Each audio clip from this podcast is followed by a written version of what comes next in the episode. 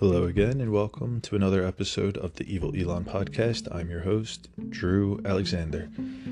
Special mention to Larry Mendte at Larry Mendte on Twitter, host of Jersey Matters and NJNN TV, commentator for Rosebud Media, and columnist at Mail Tribune. Today's show is about the news itself. Larry Mendte talks Rogan versus CNN. From YouTube, a clip entitled, quote, Let's Go Brandon, quote, Elon Musk on Biden's Tesla bias. And that's brought to us from YouTuber Create Quantum Wealth with 203,000 subscribers on YouTube. And the last little bit is on Pravda, a 2018 brainwave which Elon aborted, but we're going to take a look and we're going to look at the possibilities. Regardless. So, we got a big, fatty, jam packed episode brimming with savory conversational delight. And I shuffled a segment to do history near the end.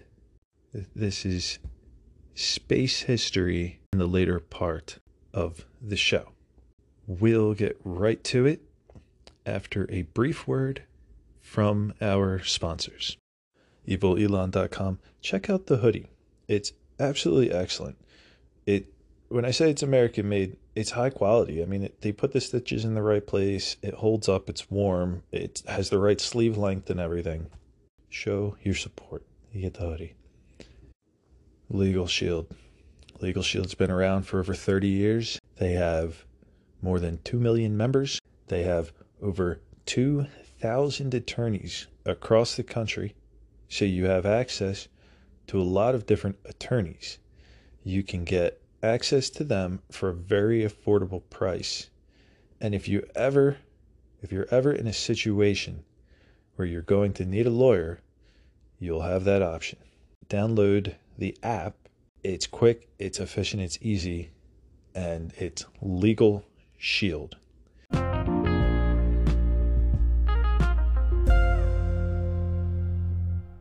What is the definition of the word scruple?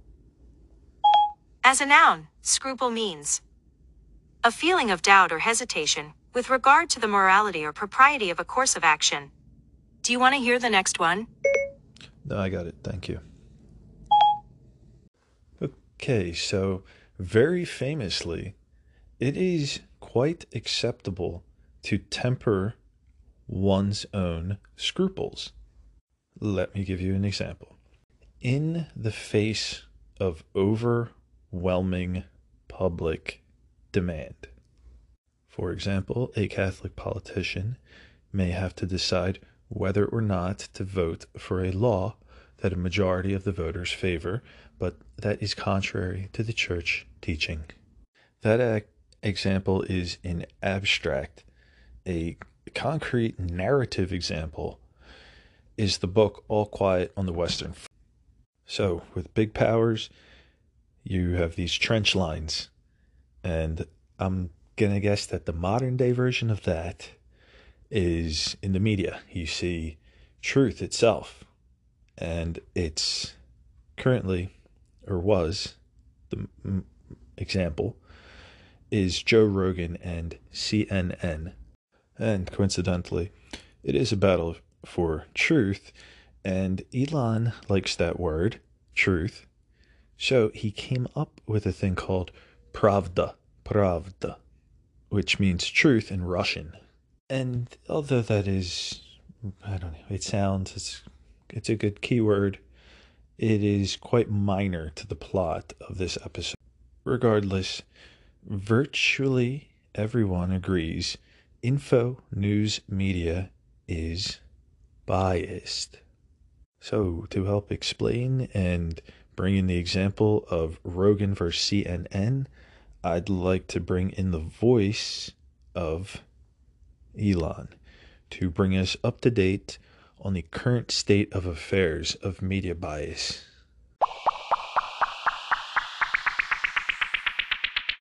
You know, like Biden held this uh, EV summit. Um, didn't invite Tesla. EV summit on the White House. Um, didn't mention Tesla once and praised GM and Ford for leading the EV revolution. So you were pissed. Does this sound, does this sound uh, maybe a little biased uh, or something? Um, so, um, and then, you know, just, uh, just not the friendliest administration. Mr. Secretary, uh, there's one uh, car manufacturer that seems conspicuously absent uh, from this event today, and that is Tesla. And I'm curious why. Uh, I'm not sure, but uh, uh, what I know is that uh, you're seeing so many leaders in industry. Uh, you got newer companies, uh, and you've got you know the legacy companies that are both saying that that we've got to move in this direction. So, Larry Mendte next talks about Rogan versus CNN. Joe Rogan, a comedian and host of the immensely popular Joe Rogan Experience podcast with tens of millions of viewers. Joe Rogan was a national story a couple of months ago when he contracted COVID 19. So we immediately threw the kitchen sink at it. All kinds of meds, monoclonal antibodies, uh, ivermectin, Z-Pak, uh, prednisone, everything. Rogan went through one bad night with COVID symptoms and then improved. He was better within a week. But it was his mention of ivermectin that got the attention of CNN and Anderson Cooper. One of those drugs he mentioned, ivermectin, is something more often used to deworm horses. CDC says there's no evidence it works on COVID. Its increased usage has only led to a substantial increase in overdoses after a push by some on the far right, seeding vaccine misinformation. Now, it's fascinating to me that he didn't have Dr. Sanjay Gupta on the panel. I mean, after all, he's their medical reporting star at CNN. But Joe Rogan did have Dr. Sanjay Gupta on his podcast.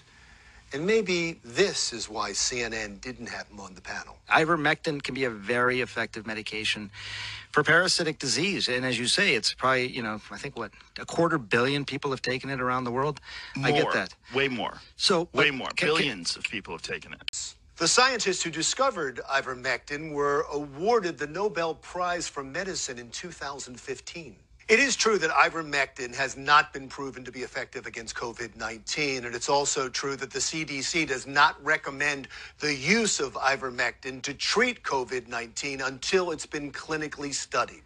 It was just announced that it's being studied right now by the National Institute of Health for use in treating COVID 19. But to say simply it's known as a horse dewormer and ignore its use and benefits to humans, well, that's that's It's a lie. It's a lie on a news network, It- and it's a lie that's a willing.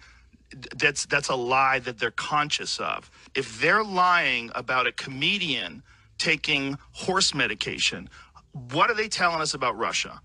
What are they telling us about Syria? Do you know, do you understand that that's why people get concerned about the veracity of the news? That's exactly the point. Once you have been exposed of bias by omission or slanting the news because of your political leanings, or in the case of Anderson Cooper, to say the horse dewormer is only taken by right wingers who spread anti vaccine disinformation, then it's difficult to believe anything else you say. Like when you say you're an unbiased journalist. I'm Larry Mendte. We'll talk again soon. So there you have it, something to compare to when Elon talks about having been shadow banned from the EV showcase event. It does seem holier than thou. So you have media elite and technological elite. Let's see if I can reconcile the two. Technological elite, as it is used here, is not meant to carry a pejorative connotation. It describes the group of men and women who are the best informed and most skilled in the use of scientific and techno- technical scientific and technical knowledge and who are in the highest positions in the hierarchy of the corporate state. As Elon says, the technology, it's hard to appreciate the technology landscape because it's very flat with a few very tall spires. And unless you're on standing on one of those spires, it's really hard to appreciate the landscape. And so it turns out that real people are on the top, I guess you could say, of the spire, and they are what else do you call them? Technological elite. And then you also have media elite. So, can you reconcile the two? Now, back in 2018, there was a thing, Pravda. It was quickly deleted. Pravda, again, is truth. It means truth in Russian.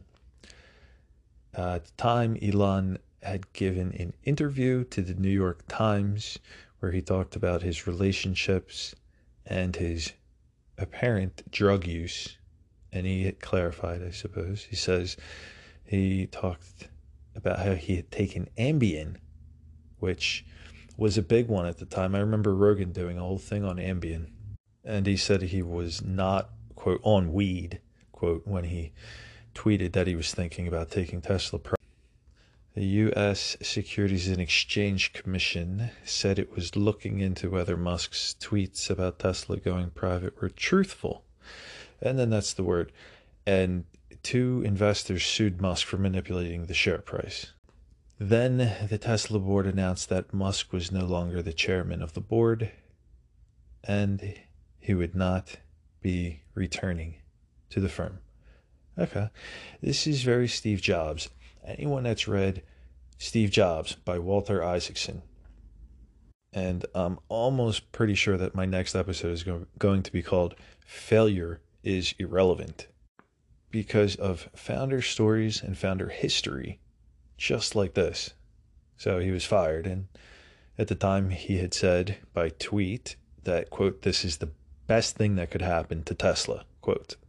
And just at about that time, he announced he was planning to set up a website called Pravda to allow users to rate the truthfulness of articles and much more to it. But then again, it was it was undone. The, the tweet was deleted, etc. Ultimately, he was ordered to pay a fine of $20 million and was banned from being the chairman of a public company for three years. And that was that. At the time, also, he did happen to say that, quote, he was the only one who knows how to bring Tesla back to life, quote. And he did stick it out and he said he wasn't leaving.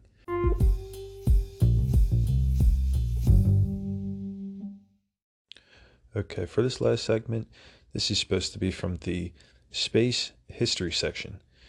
And I've selected a clandestine, now declassified nuclear test codenamed Operation Starfish Prime, uh, specifically because this was the first, I believe the only, nuclear weapon detonated in space, which caused a electromagnetic pulse induced blackout over Hawaii. So a little about a little bit about the bomb. The bomb was a new type of bomb super Orloi bomb. Okay, so the U.S. detonated a 1.4 megaton nuclear bomb over the Pacific Ocean. The test was carried out at 9 a.m. Pacific Daylight Time. The nuclear explosion occurred 250 miles above Johnston Island in the Pacific Ocean. The detonation destroyed Johnston Island. Hang on, just one second. They detonated it 250 miles above it, and it destroyed it, and destroyed uh, and created a large amount of electromagnetic interference. And it says the EMP was so intense that it damaged street lights in Hawaii. Starfish Prime test has been the only test that caused an electromagnetic blackout. Now, finally, how this relates to news, it's interesting because they broadcast it uh, live on television, but they told people that it was just a like a test, and that in fact was a nuclear bomb, a nuclear explosion, which had the power of 1,400 Hiroshimas. And it damaged all kinds of electric equipment. the Starfish Prime test was the first US test to be shown live on TV. The test was shown on popular TV programs like Howdy Doody. The broadcast of the Starfish Prime test was planned to gauge the public's response to the sight of a nuclear explosion.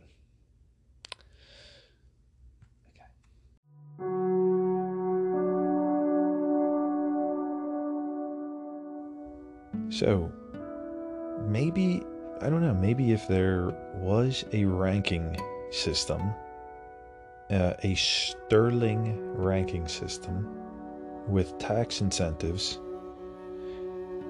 aligned for the purity of the prize. And the prize is truth. Maybe something like that could work. And I'm going to leave this with that and hope to see you the next time. Thank you.